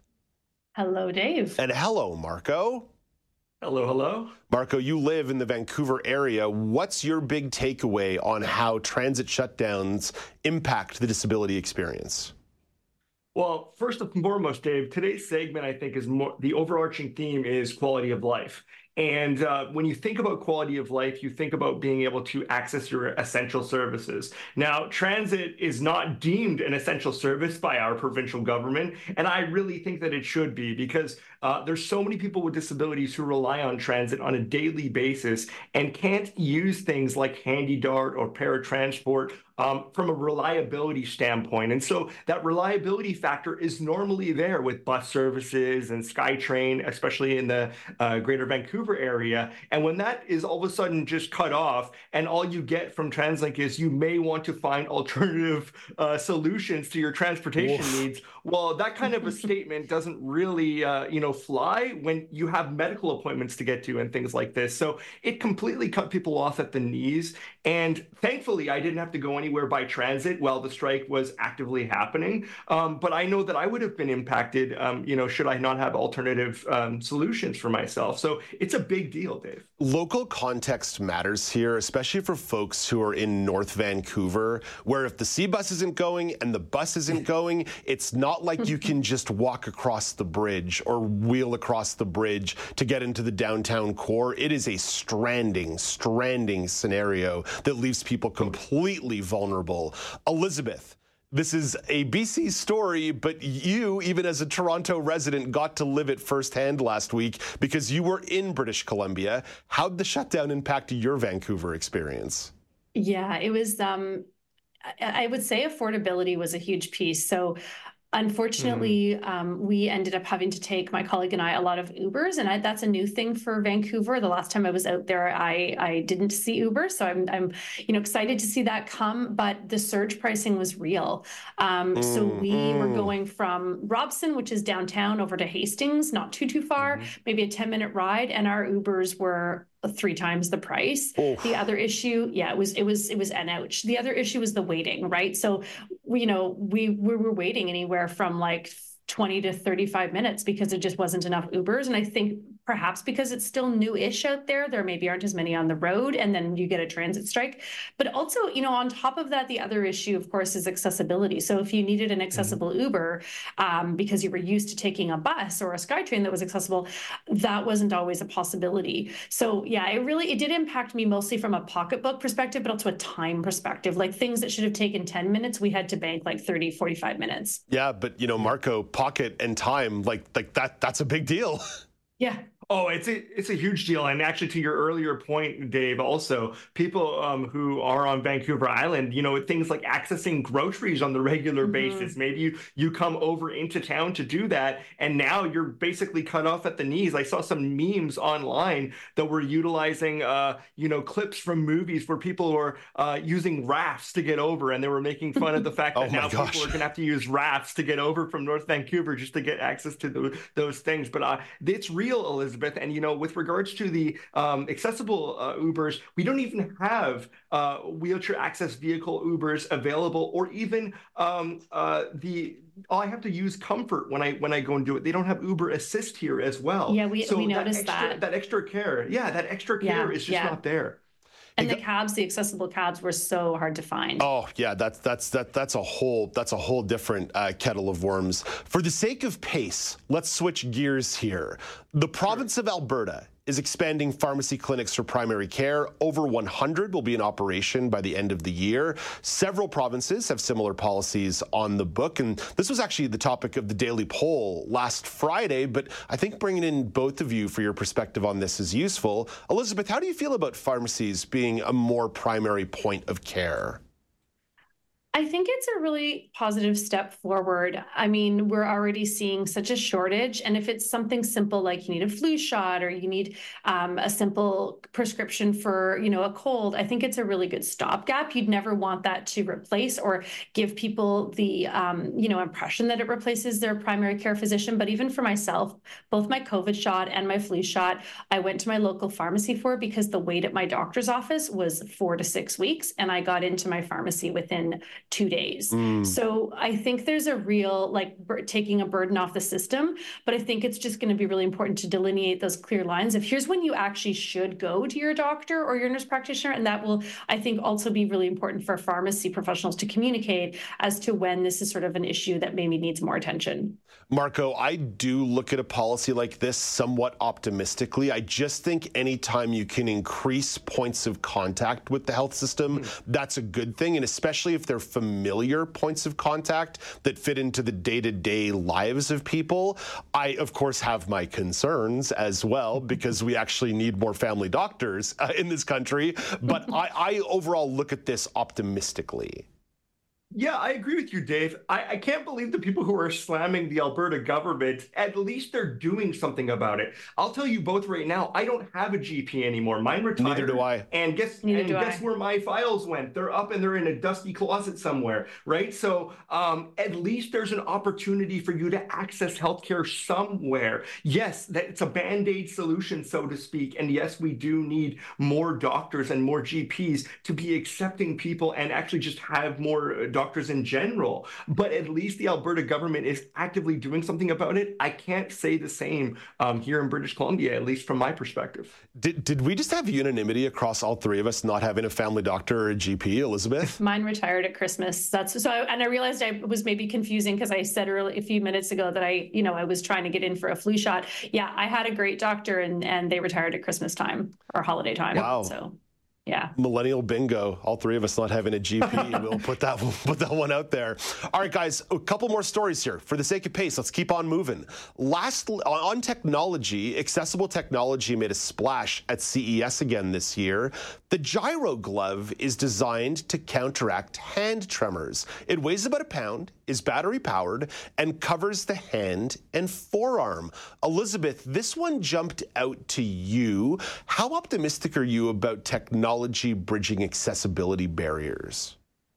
I'm optimistic in terms of the potential. This glove looks like it's it's really going to help people to be able to to eat and perhaps even use their hands to write more independently. I think where I'm cautious in my optimism is cost because mm-hmm. a lot of the technology that we know um, costs a lot of money, and I'm also a little bit um, cautiously optimistic around look. So I did actually kind of think about okay, what are some of the technologies that I use, and now they're a lot sleeker, but I find when technology is really new, the look and feel kind of makes you stand out quite a bit. And I think as somebody that already has a, a, difference, perhaps that's something that people are maybe going to feel a little bit uh, concerned about. But I think in terms of what it can do for people and the dignity it can provide, I'm really excited to see where it goes. Yeah, Marco, I'm going to use the word optimism again because I do believe in technology. You and I had this conversation a couple of weeks ago about uh, some we technology did. competitions and accessibility and where they intersect. How optimistic are you about technology being a key to bridging accessibility barriers?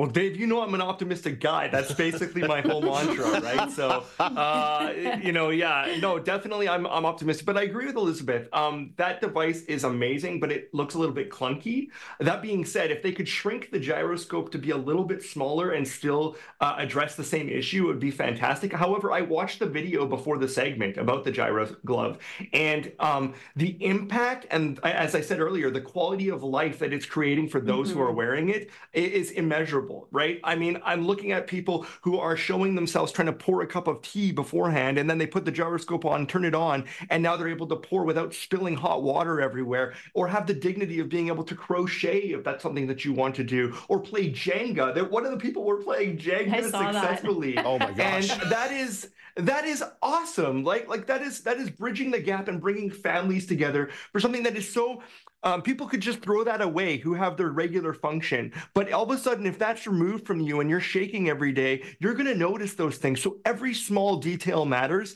And so I'm all for this type of technology coming into our ecosystem. Absolutely. I, I like that. The little details, the little details, the little things, the spice of life. Okay, one more story to get a reaction from you two on. This was the top story of the day on the show, but it's been about 90 minutes since I played the audio. So may as well reset this one one, Air Canada is introducing a policy that intends to serve people with invisible disabilities. Here's Michelle Zadikian. Dubbed the Hidden Disability Sunflower Program, the effort allows customers to wear a sunflower lanyard that indicates to staff they may need extra assistance or have specific needs.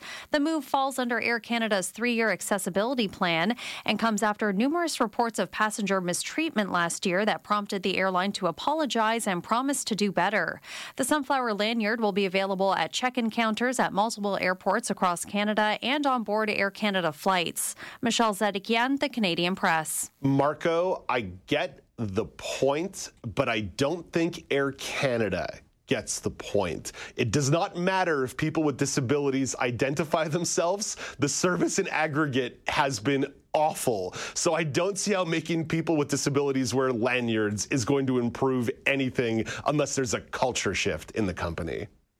Uh, Dave, my reaction immediately was congratulations, but what have you done for me lately? You know, that apology from Air Canada was about people who were being mistreated, mostly with mobility devices and mobility challenges, um, who, uh, you know, during transfers into their seats were being injured uh, or being uh, forced to drag themselves off of planes because they weren't getting assistance. This wasn't about non visible disabilities. And listen, to my friends with non-visible disabilities, I think it is a positive step for you and that I congratulate you in that regard. But that's not the bigger issue here. You know, the bigger issue here is overall, what are they going to do to improve services for persons with disabilities, period. The identification piece is a piece, but it's not the whole picture. And Elizabeth, this is where Marco and I clear out and give you some space. It's almost like your entire trip last week is fodder for this segment. So react to the story, but you also have some autobiographical experience to share. Yeah, I think like Marco said, the lanyard's a great first step. I do wonder though about, you know, rolling out awareness. Like if I walked up to a checkout counter and asked for one, are people going to know what they are and how to use them? Yeah, I, I think for me, when I think about airlines, it's consistency uh, that's missing across airports and from gate to security to, to airplane to deplane on the other side. And I wish there was a way, and I recognize that this is fraught with probably all kinds of complications, that you could actually bring someone with you through security. They would get cleared like you, and that person could assist you to your gate and then leave. Um, not everybody would have a support person that could do that, but it would it would sure make it easier for those of us who maybe have someone already driving us to the airport to have that person come through with us and make sure we're settled. I was actually taken to the wrong gate. I had a transfer in Calgary last week coming home, um, and I looked up my gate and I was fairly certain that I was right. I looked at the app and the person said, nope, uh, you're going to X gate. Um, so not only was I taken to the wrong gate, I asked on the way to stop to use the ladies' room and to get a coffee. I was told no, they didn't have time. Um, and Oh additionally, gosh. I was yeah, Wow. it was actually really really quite bad. And then when I when I left the aircraft, um, I expressed again to the the flight attendant that I, I only had an hour, so I needed to get um, assistance as soon as possible. And I was left waiting for almost 25 minutes, so I almost missed my Oh. connection. So, all that to say, um, I think that there's real inconsistency from place to place to place. Yeah, show me you can do your service, and then you can have all the lanyards you want. Like, show me you can do something with your disabilities, disability, pol- disability policies that are already on the books now, and then I'll then I'll give you all the flowers you want for your flower lanyard. Ooh, I landed the plane pretty good right there. Hey, Marco, thank you for this. Thanks so much, Dave. I mean, I landed the plane kind of okay. I stumbled over my own words, professional broadcaster that I am. Elizabeth, thank you as well. You're welcome. I am home safe and sound. Then that's what we like to hear. Marco Pasqua is the co founder of Meaningful Access Consulting. Elizabeth Moeller is the founder of EM Disability Consulting. Coming up after the break, there's some uh, fun coffees that are popping up on the market. So Alex Smythe will play a game of sip or skip. This is Now with Dave Brown on AMI TV.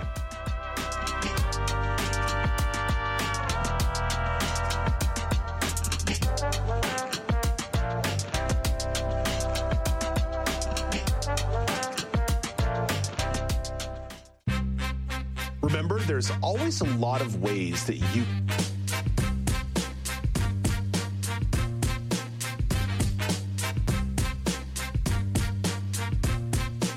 Welcome back. It's now with Dave Brown on AMI TV. One of the great delights in my life is when I get to hang out with Ramya Amuthan. Uh, sometimes we're ships in the night. I get in early and her show happens in the afternoon.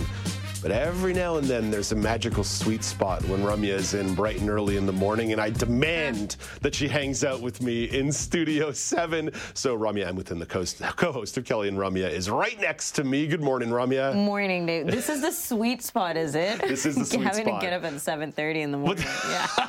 yeah, how, how are you doing with the 7:30 wake up You call? know, it's all right. I snooze till 8. I'm fine.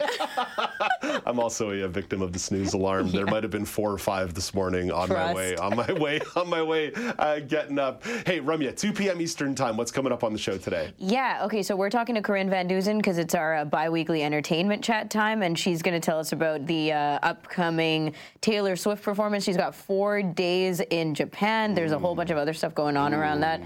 I have not been keeping up. So, anyways, you sound like you know, but she'll keep us posted. I'm a Swifty, Ramya. I'm, Right. I'm on top of these things. I'm not going to lie, though, I've been listening to a lot more Taylor Swift lately. She's good. Anyways, um, stunning, stunning hot take this morning. Taylor Swift, good. yeah, she's très bien. Um, and then. Oh, you're flashing your Duolingo lessons too.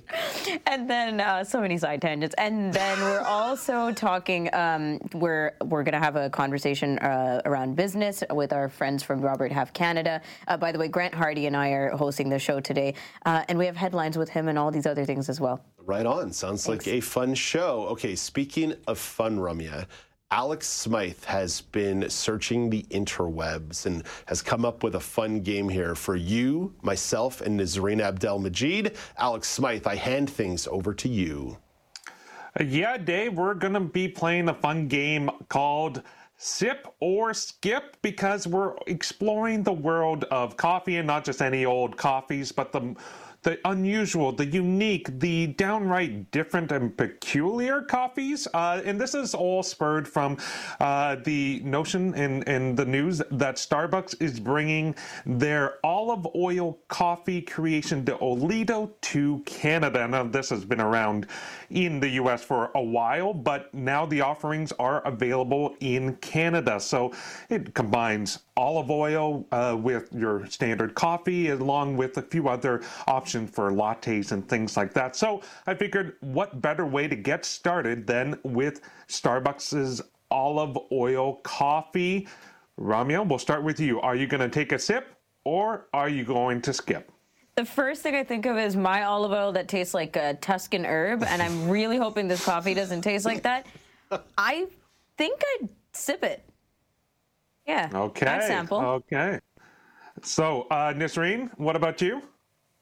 I'm a coffee addict, so I could try any flavor, and I'm I'm taking the risk. I'd say I I'd sip it. So does that mean we don't Okay. need to, does that mean we don't Yeah, need to ask don't Ms. even need to Rain play the any of these other nine options? She's just going to say sip the whole time. No, I- not let's, exactly. Let's You gotta see. justify let's your see. sip. There, there's some unique options here. I, I will be curious. So, uh. Dave, what about you? Your last one. We got two uh, sips. Are you going to sip as well? I think for the olive oil coffee, I would definitely consider taking a sip. I would at least give it a crack. I would at least give it a crack. A single sip, just to see Yeah, if it works. yeah. Okay, A, so sing- a single five dollar sip from Starbucks. Wow. Yeah. Okay, we got agreement around the board. now let's put that agreement to the test with the next coffee. This is one of the most expensive coffees in the world. It, it depending who uh, where you're looking, the price varies. The next two are going to be considered the most highly prized offerings, and it's all about natural process with those. The first one, Kopi Luwak.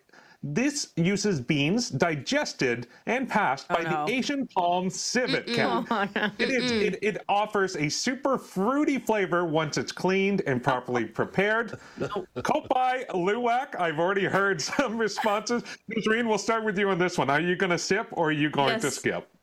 I heard about this, and I'm gonna say no. I heard about this, and I would uh, I, no. I'm gonna skip it. I didn't Ramya, actually. what about you? I didn't hear the word. What is the creature that digested this coffee? I as soon as you said So- digested by, I was like, no thanks. Asian palm civet. So it's a large cat, uh, Asian uh, okay. natural cat. I am definitely They do this in passing. Indonesia. I know. I Yeah. I have a friend who accidentally tried this and was really not happy about that. Anyways, no, I'm, I'm passing. I'm skipping. Okay, Dave, what about you? Are you going to sip or are you going to skip? Just the overt mention of fecal matter is going to put me towards skip. I thought we were Okay, gonna beat around the bush about that. No. Okay. Okay, well, let's say you know the the this is not your your cup of coffee, Joe. It's not your your uh, your preference. What if I present you an alternative? Maybe cats aren't your thing. What about black ivory coffee? yes, the name is kind of a hint. You just swap out the civet for a Thai elephant. Oh, Same process, same results. Uh, Dave, we'll start with you on this one. Are you going to sip this one or are you going to skip it? Uh, I like elephants and we should stop exploiting them, so skip. Yeah. Okay. Uh, Ramya, what about you? Yeah. Same reasons as Dave. I'll skip. And Nisreen, are you going to skip as well? This is not for me. I skip it. Okay, so so far we have just a unanimous uh, uh, vibe going on. Let's see if Alex, we can mix it up. I didn't say yours. Would you sip these last two copies? Does Alex does You know Alex what? does Alex support torturing elephants? Well, see, this is the thing. I it, that's the question. If it's going to be a more natural side of things, I'm I'm willing to try once. If someone else is going to buy me the cup of coffee, as I said, these are like the most expensive in the world. I think it could be like two thousand dollars for a kilo of beans. So. I'm I'm probably going to skip just on the animal rights uh, There you side of things. Right. There you go. But moving on, you know, one issue always when it comes around coffee drinking is the stains it can leave on your teeth. Oh, so true. What if I told you there was a new option out there? Never fear because clear coffee is here. Oh. It is a unique drink that is clear like water, but it is said to uh, to still taste just like coffee, is just as strong, still has all the caffeine properties, but it just looks like a bottle of water. So clear coffee, are you going to sip it or are you going to skip it? Nisreen, you're starting. I'm gonna say that's the biggest struggle when it comes to being a coffee addict because you're constantly using the crest whitening strips, um, and, and and you can't help it because I I can drink like five cups plus a day Oh and my. I would have no problem. Um, yeah, it's it's an issue, but it's it's okay. Um, And judgment judgment judgment free zone, sorry. Nazarene. That's about my number two. Yes. So so so that issue with the crest whitening strips, they're not cheap to buy. So I'd say I I take the I take the risk and and try this clear coffee if it tastes the same. Dave, you, you mentioned it's a, a, a struggle for you as well. Are you gonna take it a sip? I've got horribly colored teeth for a myriad of reasons. Uh, I'm gonna sip this. I like. I it, it, it's sometimes it's so funny. We think about the colors and textures of things and don't always associate them to taste. And it would probably feel really weird to be drinking clear coffee, kind of like when they brought in like clear Pepsi and clear Coca-Cola a couple of years ago. But but but like I would I would sip it. I would sip it. I, like I would actually be genuinely curious to try clear coffee. Ramya, Yeah. you're the last one. Are you going to try it as well? Yeah, same. I'd sip it. I also think this might be the next big argument if enough people, uh, you know, try this uh, around whether it tastes like regular coffee or not. You know how we have the decaf. Does it taste like decaf conversation? Oh, yeah. This is going to be like the, the Pepsi Coke challenge. Clear Maybe. coffee, regular Can you coffee. tell it's clear coffee? Yeah. Exactly. Oh my gosh, you know how on social media channels they do those blind taste tests? Yep. We should do that. Yep. We should have myself, Nazreen, Ramya, and Alex yes. like at a table with each other. Let's do it. And we should see if we can tell the difference between the clear coffee or the dark coffee. Mm-hmm. Well, there we go. Uh, so moving on, because we're still only halfway through, gang. Let's talk about uh, coffee that's going to be a bit more on the earthy side. You want to be really down to the roots. So why don't I introduce you to mushroom coffee? That's right. This is coffee that includes ground up mushrooms in the grind. It says it's said to be full of nutrients and benefits. Mushroom coffee. Are you going to take a sip or are you going to skip, Dave? Uh, I have in life uh, indulged in mushroom teas, but uh, I'm going to pass on mushroom coffee. So skip. Oh, okay. And and so Ramya, what about you? Sip or skip on the mushroom coffee? I'd sip, but I'm heavily judging. I'm heavily thinking that I'm not going to like it. I'd still sip though, because it's not, I don't think it'll be super offensive. But I have tried some coffee that just really doesn't taste like coffee before. So I'm kind of down. And uh, Nisreen, what about you? Are you going to sip or are you going to skip? Alex, you lost me at earthy coffee. I I really don't like mushrooms, so I'd skip it. okay, so we, we have a bit of a divide. Ramya is being a bit more adventuresome here. Let's let's continue to test the boundaries of what is acceptable. now, this one, uh, what if you wanted your coffee to be a bit more full body, a bit richer, a bit kind of beefier, so to speak? Oh, no. What about butter coffee? Butter coffee. There are other variations uh, out there. Some are known as bullet proof coffees, which include a variation of including butter and sometimes some heavy fats like coconut oil in the drink, and it makes it all emulsified and rich and, and just fills you up in the morning on the go. So, butter coffee. Are you going to sip it or are you going to skip it, Nis- Nisreen? I think this is better than the mushroom coffee, so I'm gonna take this risk and say I'll, I'd sip it. I'd try it out. Yeah, yeah. Like, how, like how how far is butter really from cream? When Yeah. we're really getting down to things, right? Like, even as a black coffee drinker, I, I would give this at least a sip, Alex. Similar to my olive oil theory. And Ramya, what about you? Are you going to sip this one? I just imagine like popcorn butter in my coffee. And it, it does not, like, I- I'm even thinking of the aroma not being appealing. So I, I honestly think that I would watch Nasreen and Dave for their reactions and then take my time from there. But for now, I'd actually skip. Well, and building on Dave's premise about well, how far is butter from from uh, Okay. cream and milk? Okay. Let's, this one comes from Scandinavia. No, it, this one is known as Kaffeost. I believe I, I hopefully I'm pronouncing it. It includes not butter, not cream, but how about some squeaky cheese in the Oh, coffee? God. So you Oh. combine Oh. cheese into the coffee, which apparently it absorbs uh, the coffee flavor, and then it leaves a nice cheesy taste in the coffee. You get to enjoy a snack and a drink. So cheese coffee, yay or nay? Dave, I hear you loud and clear. here. Oh, I almost threw up in my mouth, Alex. Why would you ruin perfectly good cheese and perfectly good coffee? Like these two things can live on their own. I, you know, these Scandinavians know how to live, but uh, I think they're a little off base on this one. Skip. Ramya, what about you? No, thanks. Sip or no, skip? I'm good. Thank you. But um, do you know if there's like solid pieces of cheese in my coffee after this? Is that what I- you were I- I trying believe to so. tell me? I, uh, I, no. I believe like you can you can take No. them out and you can eat them No, and then no. you drink the coffee. out. So coffee absorbed cheese and cheese absorbed coffee. Um, skip. Hard pass. And uh, Nisreen, what about you? There are things that should be illegal to mix, and I'd say this is one of them. oh man! Oh, CNE level. Okay, so we Alex, are running a yeah, bit we're- quick uh, out of time, so I will present one final one here. And, you know, we, we've talked a lot about the different ingredients going into it and things like that. Let's talk about the flavor itself, and let's, let's end on this one. You've heard of Irish coffee. But what about Tennessee coffee? That's right. Tennessee's own Jack Daniels has their own Jack Daniels flavored whiskey beans. Would you sip or skip? And we'll start with Dave on this one. 100% sip. I love me Irish coffee. I love me Spanish coffee. I love me Venezuelan coffee. I love me like like like I, booze and coffee go hand in hand, just not before the morning shows. Sip. Most of the time. And uh, quickly, Ramya, are you Yep. sip or skip? 100% on the board. And finally, Nazreen, sip or skip? I don't drink, so I'm gonna say skip on this one. Although oh, and there we go.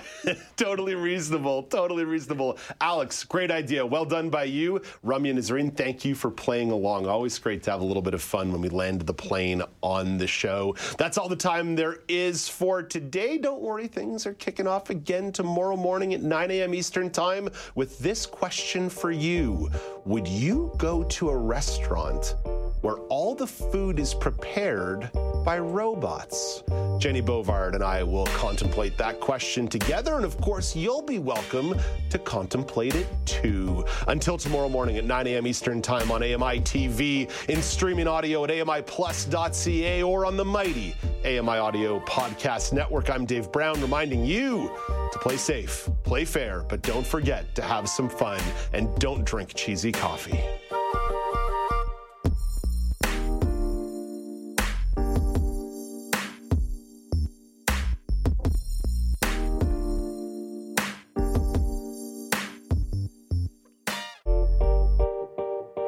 Dave Brown here. If you enjoy this podcast portion of our show, remember you can watch it live every day at 9 a.m. Eastern Time on AMI TV. I'm Margaret Shepard of the AMI podcast Tripping On Air. Every month, my co host Alex Hajar and I spill the tea on what it's really like to live with MS. Watch Tripping On Air on YouTube or download wherever you get your pods.